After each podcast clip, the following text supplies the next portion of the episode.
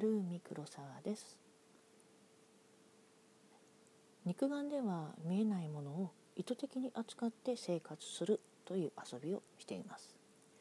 私が目には見えないものとどのように付き合っているのかといったあたりをポッドキャストで配信してみようと思い立ちました。これは最初のエピソードとなります。まず私にとっての目に見えないものとは何かといったあたりを明らかにしてみます。目に見えないもの肉眼では見えないものですよね。幽霊とかお化けとか精霊や神様、まあ、神々なども、まあ、肉眼では見えないものですよね。また声音？また意識とかエネルギーなんかも肉眼では見えないものですよね。あとは骨？や内臓とか筋肉や脂肪、うん、セルライトなんかも肉眼では見えないものですよね。えー、肉眼では皮膚しか見えませんよね。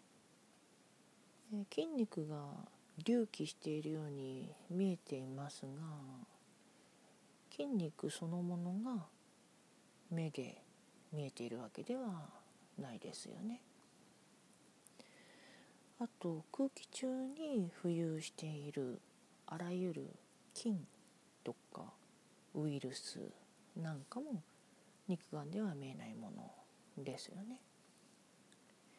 あと思いや感情も肉眼では見えないものですよね。表情とか態度とかは肉眼で認識できてもその人の思いや感情そのものは肉眼では見えませんよね。あと時間もそうですよね時間そのものは目で見えませんよね。うん、時計の動きとかは見えますけれども時間そのものは目では見えていませんよね。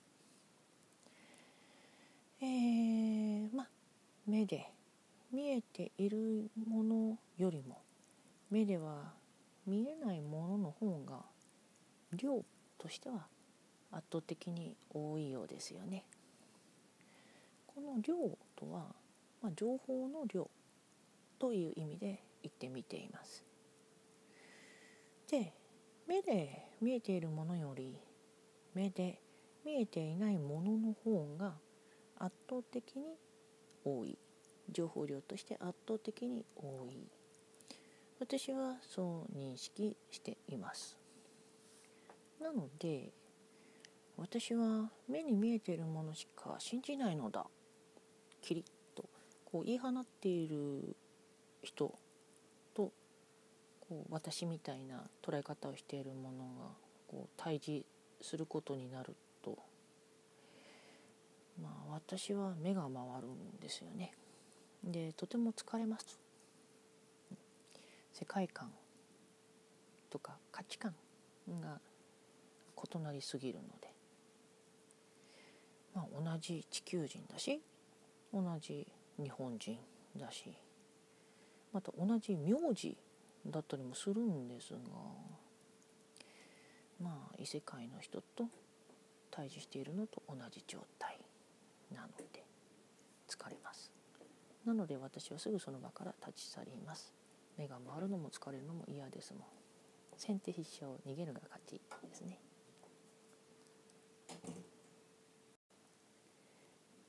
肉眼で見えている情報と肉眼では見えないけれども感知しそして認識している情報とがある。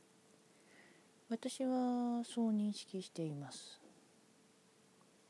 肉眼では見えないのだけど隣の部屋の方向から音楽が聞こえる。目では見えないのだけど気配を感じる。目では見えないんだけど胃が痛い。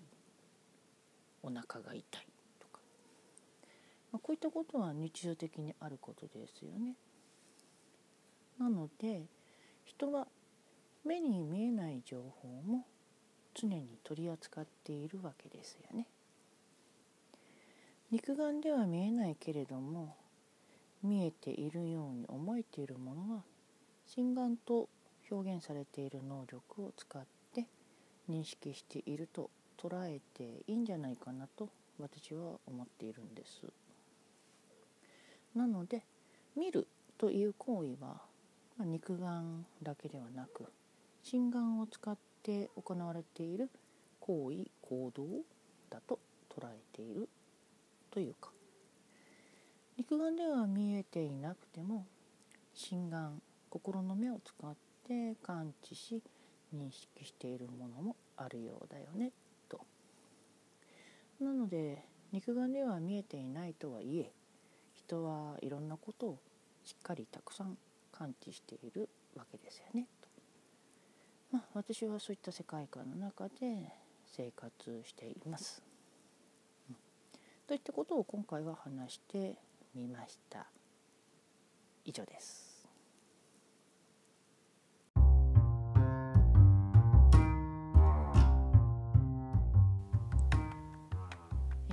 初めてのポッドキャストのエピソード収録でした、えー、緊張しました